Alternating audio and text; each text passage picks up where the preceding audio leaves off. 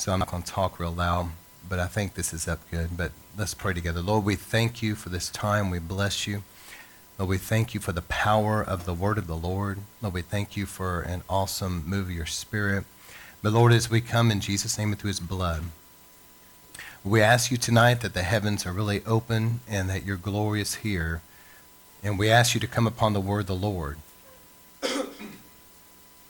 Lord, we ask you to speak through me tonight under an anointing, and that everything will be said tonight that needs to be said. This will go out and accomplish what it needs to accomplish, that your Holy Spirit is going to move upon every single person. And Lord, give us eyes to see and ears to hear, and good, fertile soil of hearts and minds, Lord to be anointed and empowered. Let this word go out and land into good soil as your Holy Spirit has prepared us and help us to get tuned into what you're saying. Help us to see what we need to see, hear what we need to hear, understand what we need to understand. And um, Lord, let this be watered by the Spirit, take root, grow, and produce a hundredfold harvest of eternal fruit that remains until Jesus comes. Let this be powerful and effective and fruitful. And Lord, again, I pray let the Holy Spirit just move upon every one of us. Give us a grace tonight to get locked in, tuned in, focused, no distraction, no hindrance in our minds, and get everything out of this that your will to be done. And Lord, we agree together. We bind up anything of the devil right now that would try to hinder this word from getting where it needs to get, accomplishing what it needs to. We bind you in Jesus' name. We commit to back off right now.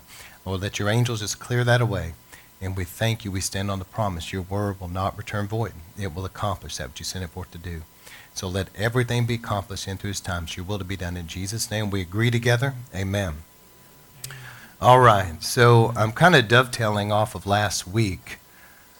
But I wanted y'all to give me your best ear for a few minutes. And, you know, this is not necessarily for public consumption or not, I don't know. But just for River of Life, as we're looking at what's going on right now, this last couple weeks has been pretty brutal spiritually. My wife and I have talked about it. Uh, there's been a very, very strong oppression, strong resistance. That usually comes before major breakthroughs. And it's been really brutal. A lot of times, the people that are casualties of war are people that don't know what's going on. They don't discern it. And the enemy comes to try to drive wedges in relationships. And it's an oppression, it's a demonic thing. It, um, it tries to put thoughts in minds, uh, affect people's emotions, and all kinds of things. And when you're being attacked, it can be really pretty oppressive. But I shared that because I really feel good about things. I feel like God is taking us to new levels. This is going to be an incredible year. Um, a lot of times the attack comes before blessing. Now, in this, what came to me was I remembered something that Perry Stone actually had shared when he was with Sid Roth. He said, and I shared this with you guys, so some people may know this, but he said that his father was elderly at the time and could no longer travel to minister. And his father told him now, listen, son, when you go out, he said, I need you to share this with the people. He said, in the last days, there's going to be sometimes such an attack, such an oppression that tries to come over people that's so intense that the only way you're really going to be able to get out from under it would be to get alone with God and really pray in the Spirit. And he said those that don't do that are going to have a hard time getting out from under it. Not that it's not possible, but it would be very difficult. And I've had times over the last couple of weeks where just having to get alone with God and pray in the Spirit. You know, you can feel, as you're praying in the Spirit, you can feel things being dismantled and cleared. Now, I was really thankful, I'm really proud of Brianna. I know you guys are too. You know, you, some of you have seen her grow up and start out leading worship. But man, what an awesome job tonight, getting us in the glory of the Lord. I mean, it was such a powerful worship set. And um, I'm just really proud of her because there's such a prophetic edge there, and there's an intercessory aspect in that that is a really good blend, and it just is so powerful. And I really appreciate her praying in the Spirit like that and getting revelation. Because one of the things we're up against in this region, but it probably around the world, is a religious spirit. And anytime you're wanting to see God move, a religious spirit is going to be something you're going to have to face. So I'm not surprised, but I'm glad that she put a name to what we've been coming up against. But again, let me say, the casualties of war many times are those that don't fear the Lord, but also don't really walk with Him, so they don't even know what's going on. Does that make sense? The enemy's attacking, they don't even know he's attacking. He tries to drive wedges in relationships. I've learned this the more important the relationship, the greater the attack to drive it apart. And so he'll try to get people to get out of, out of the will of God or bring all kinds of distractions, attacks, attacks against health, attacks against finances, or whatever else. But anyway, that's something that's been stirring over the last couple weeks. Um, I wanted to share that, and I really wanted to share what Perry Stone said because I'm telling you, we need to be a people that pray in the Spirit because the Holy Spirit knows what to pray. And let me tell you, before I even get into this sermon tonight, because it probably goes along pretty well with this, there's got to be a depth to our walk with God. You know, Satan has been trying to, to come against Pentecost for years. I remember hearing back in the Brownsville revival, and that was in the 90s uh, Dick Reuben talking about how a lot of the particular denomination he was talking about that you don't hear tongues anymore even back then. He and think about it now how bad it is. So Satan's been trying to get Pentecost done away with a long time ago. He's trying to get churches to to get rid of the move of the spirit of God. This is a time that we need to embrace the ministry of the Holy Spirit like no other.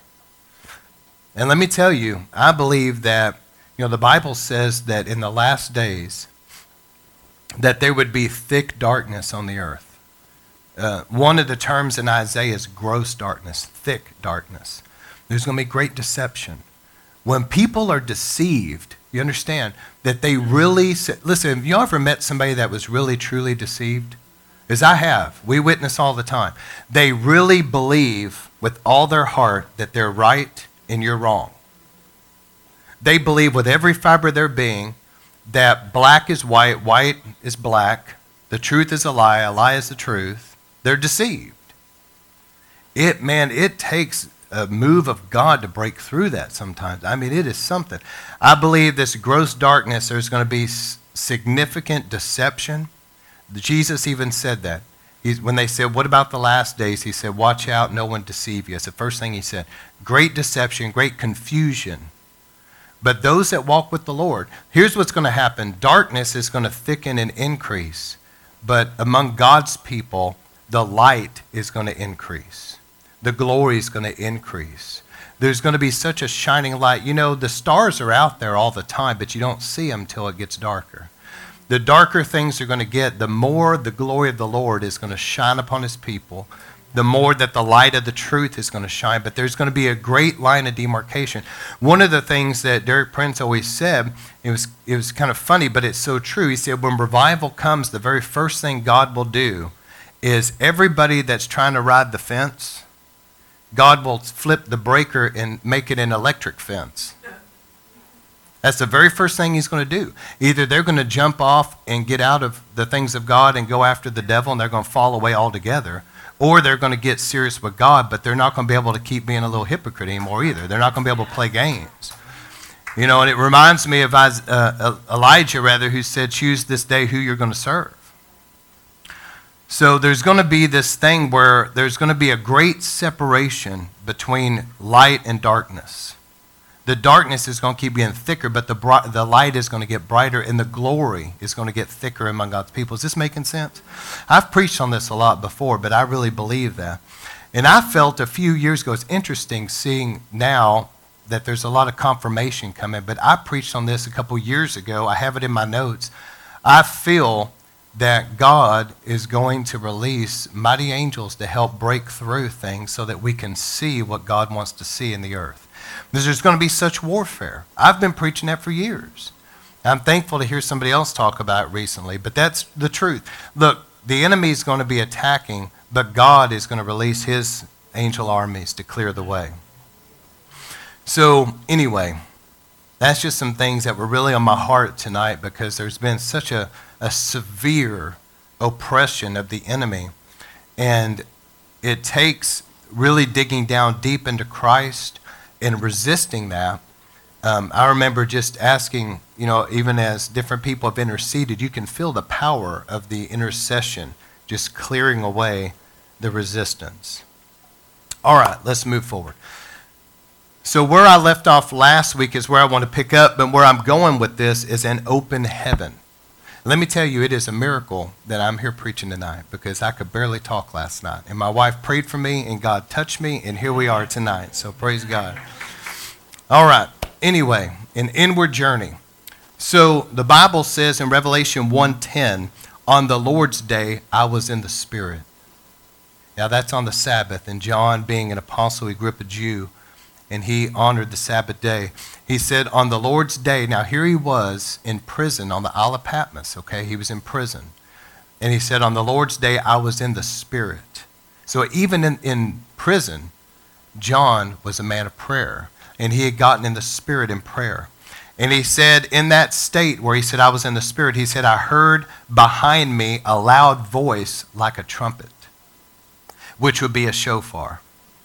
All right, I'm going to stop there, but I want you to see that John understood getting in the Spirit. Okay? So let's pick up where I left off last week and look at the flesh, the soul, and the spirit. Now, the flesh, we know that when Adam and Eve sinned, everybody is familiar with the story, they ate of the fruit and they rebelled. Basically, the way Adam and Eve sinned was simply that they disobeyed God's voice. They rebelled, and seemingly about something small. But anytime you disobey authority, even in something small, it's very serious with God.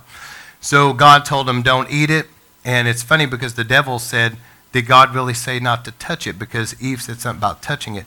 God never said that. Adam probably told her, Look, don't even touch it, okay? But anyway, the devil came up against that.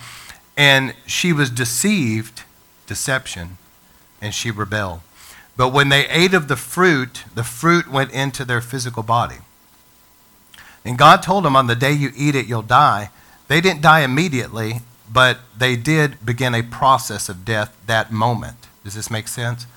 So death entered the body. The body, the flesh, is where the sinful nature resides. So there's something in everybody that's a descendant of Adam. Are we all descendants of Adam right now? Of course we are. There's something in our flesh that we inherited down that bloodline from Adam called a sinful nature. And the sinful nature is opposed to God. The sinful nature is given to being prideful and rebellious, um, all kinds of lusts, all kinds of sin the sinful nature in the flesh craves things that are against God. And what happens is when you get born again, the Holy Spirit, if you're truly born again, you're born of God, not religious. See, I have to talk about that a lot in this region. It's not about going to church, okay? It's about being born of God. The Spirit of God comes in you. When the Holy Spirit enters you, he goes into your spirit, your innermost being. And that spirit man, now, because of the Holy Spirit in there, you now have the DNA of God. So when that happens, now you begin to crave the things of God. But it's a battle because your flesh still wants to crave things that are sinful. So now you've got this war going on between the flesh and the spirit. And most of that battle takes place in the realm of your soul. That's like in the middle, like in the in between them is the soul area. Your soul is your mind, the area where you learn and you think and you reason, your thought life, your imagination. Your soul is also your personality, it's your emotions. And this soul area is the part of you that faces the most satanic attack because this is the part of you where decisions are made. You hear what I'm saying? Because really, your life is all about a series of making decisions, whether you're going to serve God or not, whether you're going to obey God or not, whether you're going to honor the Bible or not. And so Satan targets that soul area. And people that are carnal, they're fleshly, and they haven't learned to die to that sinful nature yet, the enemy plays on that. But ultimately, and you know, my wife and I just talked about this this last week, and then we talked about it with the family, and then we, the two of us, went out and talked about it again when we were outside. But she was faced with a decision. She shares in her testimony this all the time. So anybody that's familiar with her testimony probably knows this story. But she accepted the Lord and moved from Washington to Texas and had to get away from everything. And when she was here, uh, a minister, a man of God, really spoke into her life, and she wanted to go back. But she was a baby Christian, I, and I know, um, you know, I know her, and I know that the state that she would have been in at that time, she was so young in the Lord. There's no way she could have handled that at all. There's no way, and he knew that. And so he told her, he said, I really feel like you don't need to do that because if you go back, look what you're going back to. And also, I don't think you're going to be able to handle it. You know, is there a strong church? Do you have Christian friends? You would have been going back to the same old garbage that you came out of. And we, were, we went outside and we were talking about that. We were reminiscing about that one decision. I want you to think about it for a moment. That one decision in her life that seemed at the time that it really wasn't that big of a deal. But thank God she listened to somebody that knew more than her. Because she didn't think it was a big deal, but she listened. She humbled herself and listened to somebody that knew more than her. Well, that one decision, here's what would have happened had she went the other way, and she'll tell you it's the truth. She probably would have fell away from the Lord. And she wouldn't be living for the Lord today. Brianna probably would have never grew up in a Christian home. She probably would have ended up with some guy that doesn't even know the Lord and had a very messed up life. I don't want to get into it, but just from the pattern of what we see with other aspects of that family, I can only imagine how bad it would have been. Sandy and I would have never met. We wouldn't be married. There, this wouldn't even exist. You understand? That decision, this wouldn't exist tonight. You wouldn't be here. There would, we wouldn't live in where we live. This had generational, this one decision had consequences that has affected three generations and affected me and you in this room. See, Satan targets that. He targets our soul area lust of the flesh, lust of the eyes, pride of life. He targets that. He targets the mind, puts all kinds of thoughts in people's minds, targets their emotions. And he's trying to get them to make wrong decisions in life that will affect them and affect the people around them. And it can at times have generational consequences that go down three and four generations. All right, so the number one thing is this we've got to go deeper in Christ this year, but we've got to be a people that begins to die completely to our flesh. That sinful nature. You know what the flesh is? That extreme selfishness of I want what I want. It's about me. I'm my own God. And here's an interesting thing about that. I was talking to my wife about this the other night, too. You know, in Satanism, there's a group of people, obviously, that are really hardcore and they, they worship the devil and they know what they're doing. But there's actually a whole group of people that are in Satanism that claim, of course, do any of us really believe what they say, right? But anyway, they claim that they don't believe in a real devil, that they are their own God. Think about that for a minute. They are their own God. They worship themselves. Are you hearing me? The idol of self.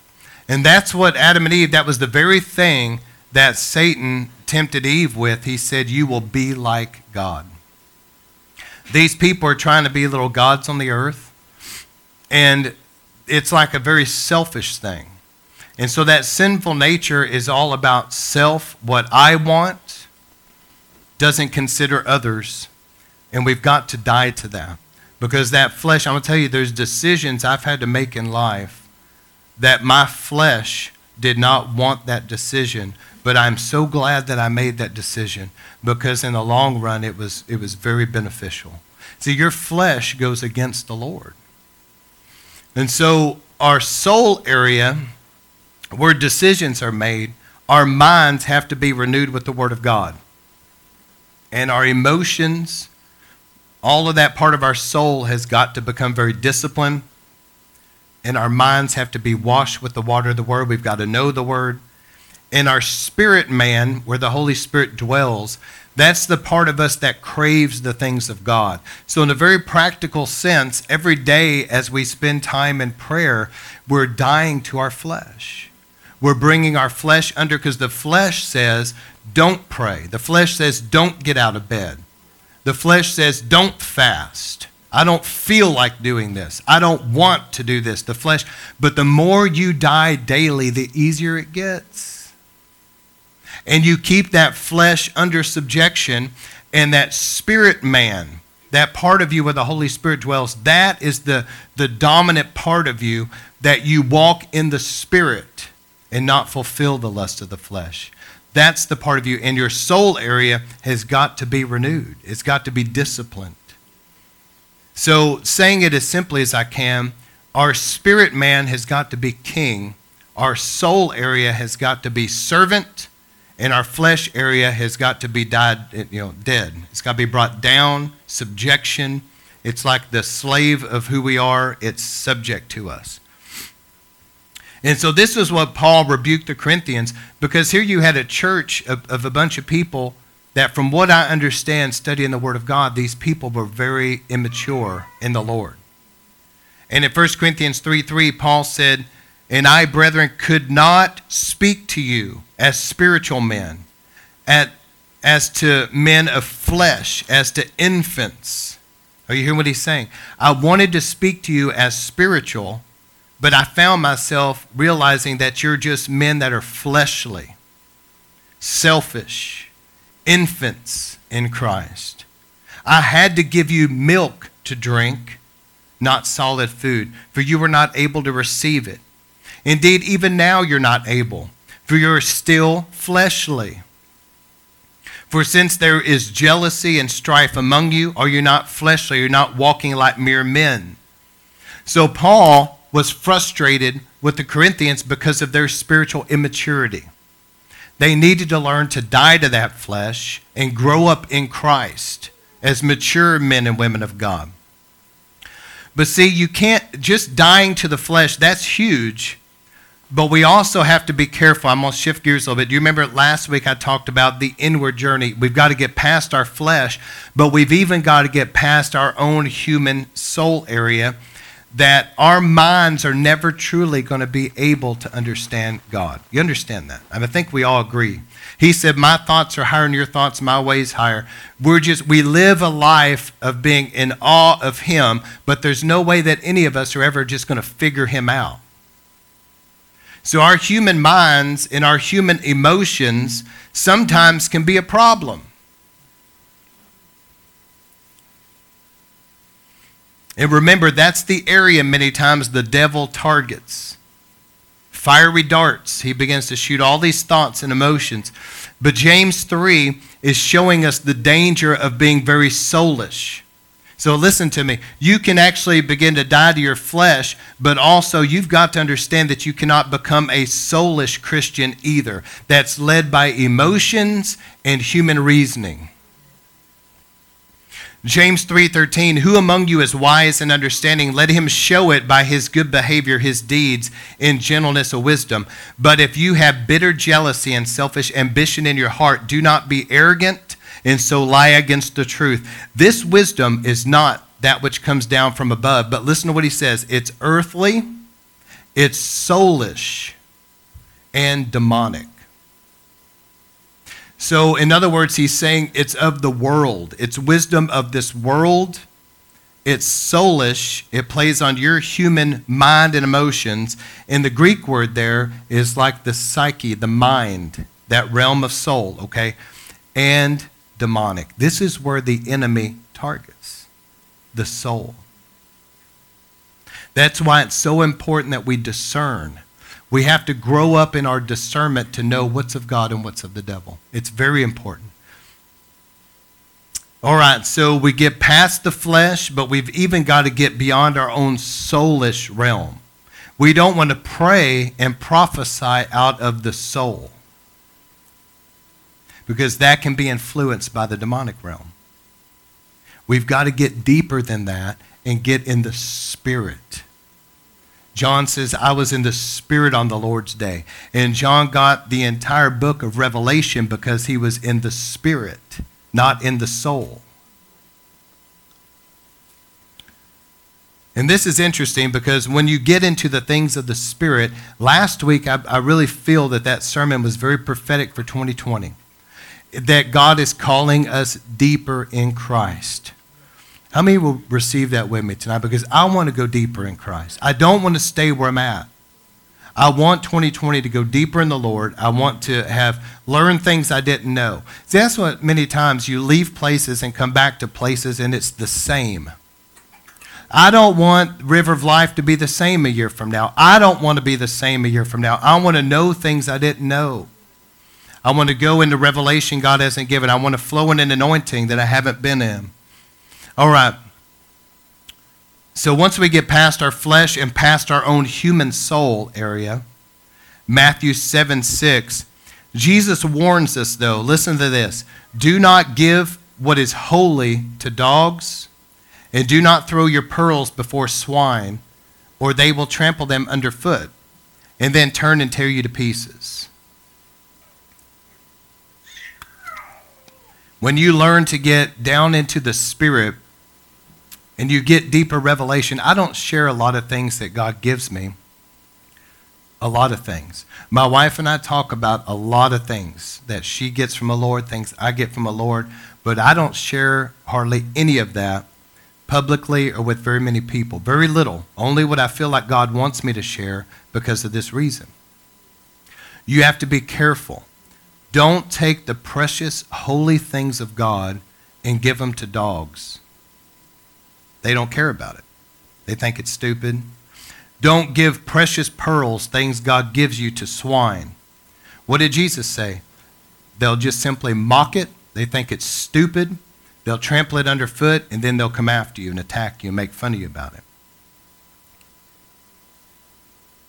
So once you get from the flesh and you even get beyond your own human soul, beyond your, the way you think and reason, beyond your emotions, and you get in the Spirit, that's where God's going to give you revelation. He's going to give you precious things. He'll expose tactics of the devil. He'll give you revelation about your life.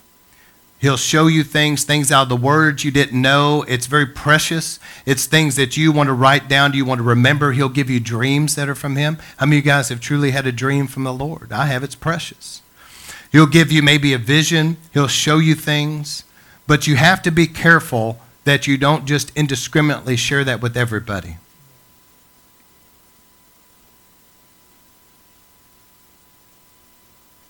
But in the Spirit, that's where true, pure revelation comes.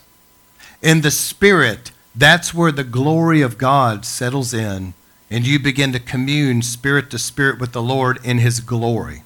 When you get in the Spirit, that's where there is a fresh anointing. That's where the gifts are at work very accurately and powerfully, is when we're in the Spirit. Now, let me kind of go rabbit trail back over to where I was just for a moment. But that's where you get those dangerous things that you see in churches sometimes. For example, one example would be like a Jezebel spirit, because you get people that are prophesying out of their soul and not the spirit. And the demonic is using that. Does it make sense tonight? It's really very akin to an occult thing, but it's like a demonic thing is flowing into their soul area and giving counterfeit revelation, counterfeit visions, counterfeit dreams. It's that spirit of Python type of thing, but it can be very accurate information, but it's out of the soul. And it's from a demonic source. So, listen, tonight I just feel also to warn everybody this is a time that we're moving into in these latter days, realms of spiritual warfare, river of life in particular, I'm speaking to you guys, we're going to have to go deeper in the Lord and sh- keep our discernment sharp. You know, the Bible says the Word of God distinguishes between the spirit and soul, it rightly divides. The Holy Spirit, when you develop in your inner man, as your inner man is developed and matured, Hebrews says that solid food is for the mature who have trained their inner senses. Everybody say inner senses to discern good from evil. Some of you guys have begun to grow up in that, where you can be around certain things and you can feel the energy of the demonic realm and it makes you feel uncomfortable. I mean, you guys have been walking by something and it's like, yeah, that's not of God right there. See, that's discernment in your spirit. We've got to sharpen that and know the Holy Spirit and know the Word and get our inner man in tune with the Holy Spirit. All right. So, as we go deeper into the Holy of Holies, and this is what I feel the Lord is saying tonight, I've got two more things I want to share, and then we'll pray with people. I'm going to read these scriptures. Mark 10 28. Peter said to Jesus, Behold, we have left everything to follow you. That was the inspiration of my wife's testimony. She left everything to follow the Lord. We've got to come to that place where it's like true biblical Christianity is a radical thing. And right now, people that are embracing true biblical Christianity, they seem radical or extreme right now in America. But that's about to change when revival breaks forth. And God begins to bring people back to repentance and back to the cross and back to true biblical Christianity.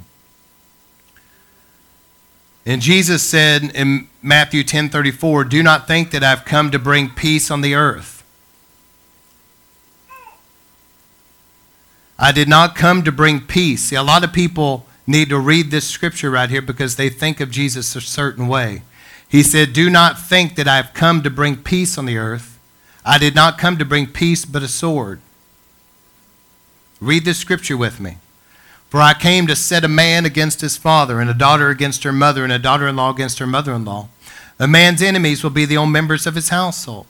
He who loves his father or mother more than me is not worthy of me, and he who loves his son or daughter more than me is not worthy of me. And he who does not take up his cross and follow after me is not worthy of me. He who has found his life will lose it, and he who has lost his life for my sake will find it. So, how many of you guys can see that you've accepted Christ, and all of a sudden you either became an enemy or people began to really misunderstand you that you're related to?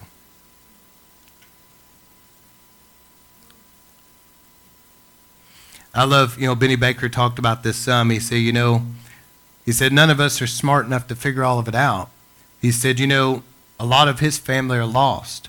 And he said, how is it that I came to know the Lord? And he prays for his family, you know, like we all do. But a lot of times when you get radically saved and on fire for God, all of a sudden, even members of your own family won't understand you. And sometimes they can become an enemy to you and persecute you. But Jesus said this, and I, and I want these last couple points here. He who has found his life will lose it, but he who has lost his life for my sake shall find it. True biblical Christianity is a total, complete death to ourselves. Well, this isn't a popular message anymore. Now, you know what people want to hear?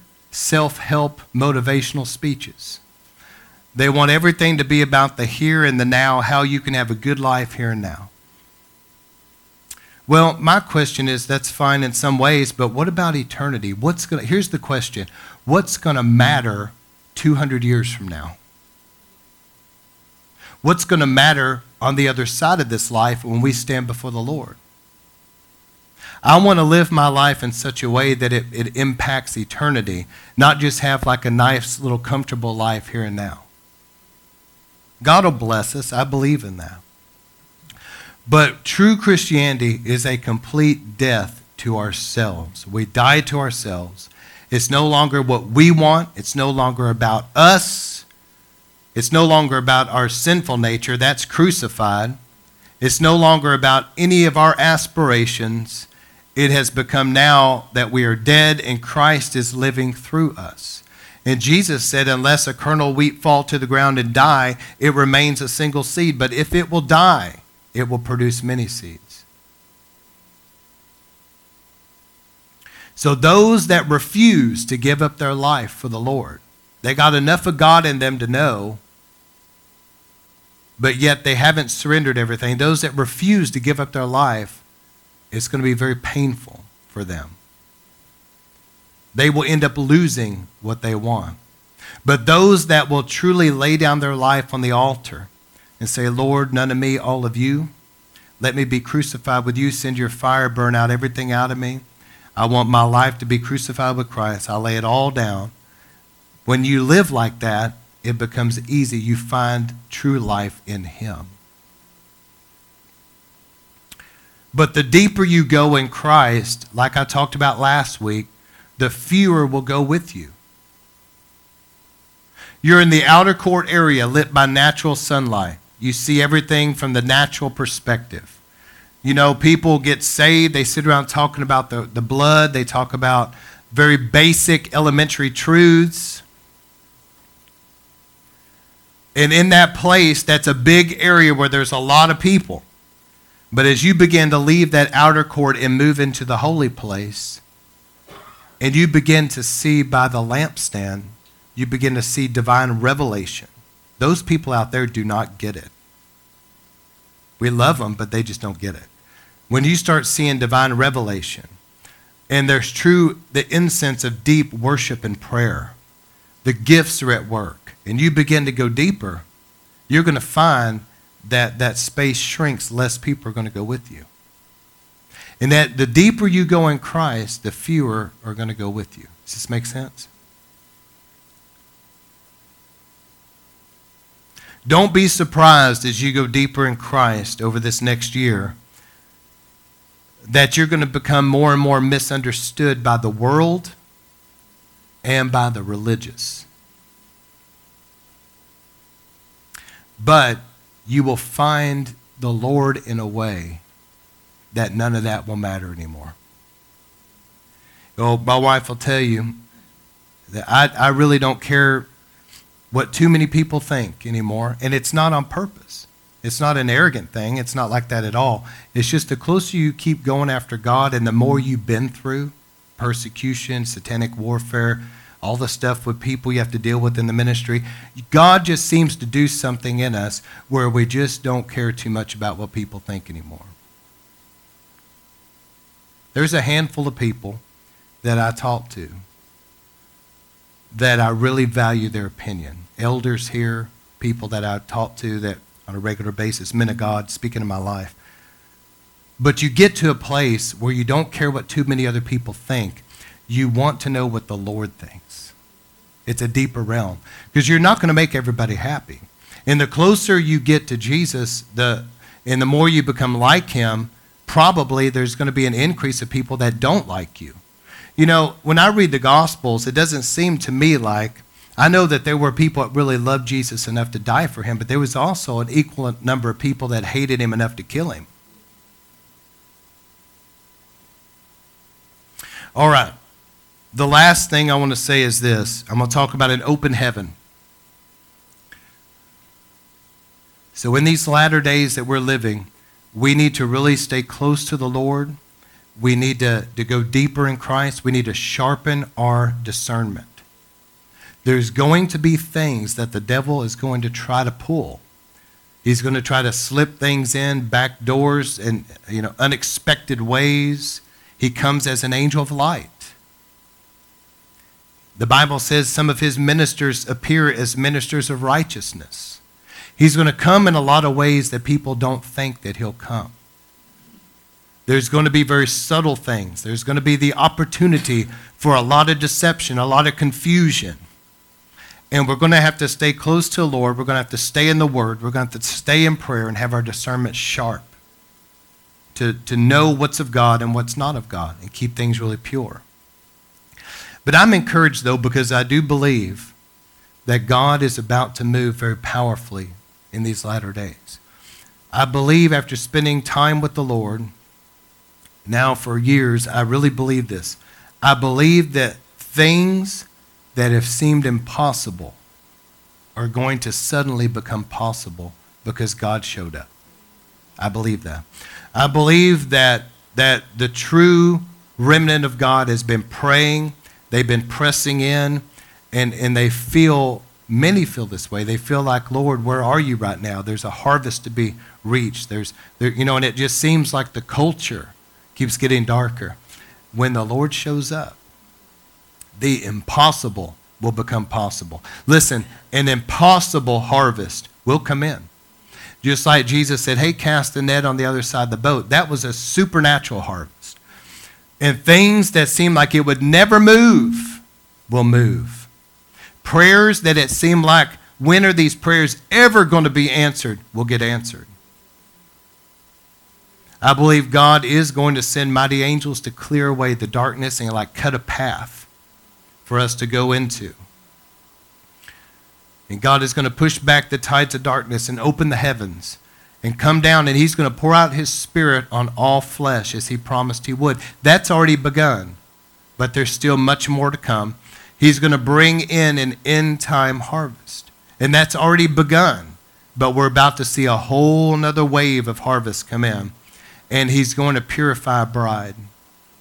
And there's going to be like this remnant that's truly close to Jesus and living the life that are going to be ready to be raptured.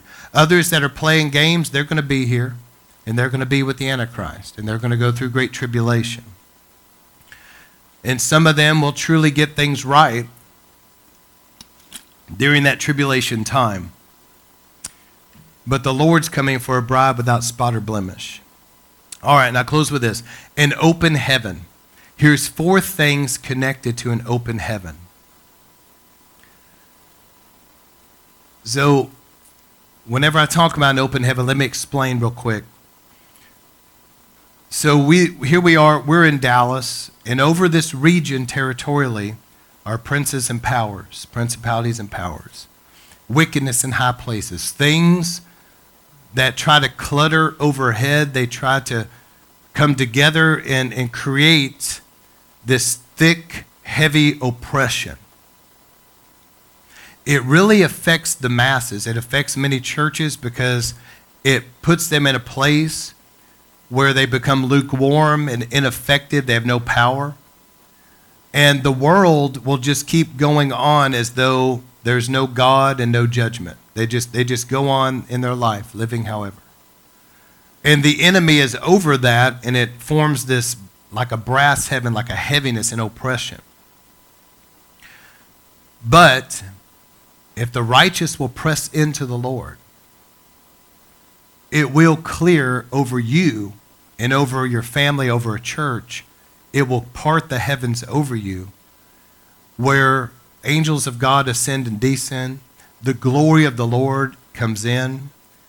Um, there's an anointing, there's a freedom.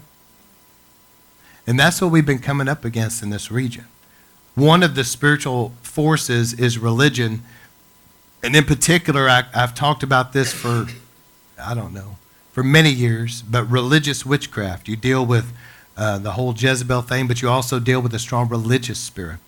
And that's come together. It's been like something collaborating overhead. But look at this. If we will live in obedience to God's word, and that's what Deuteronomy 28 is about.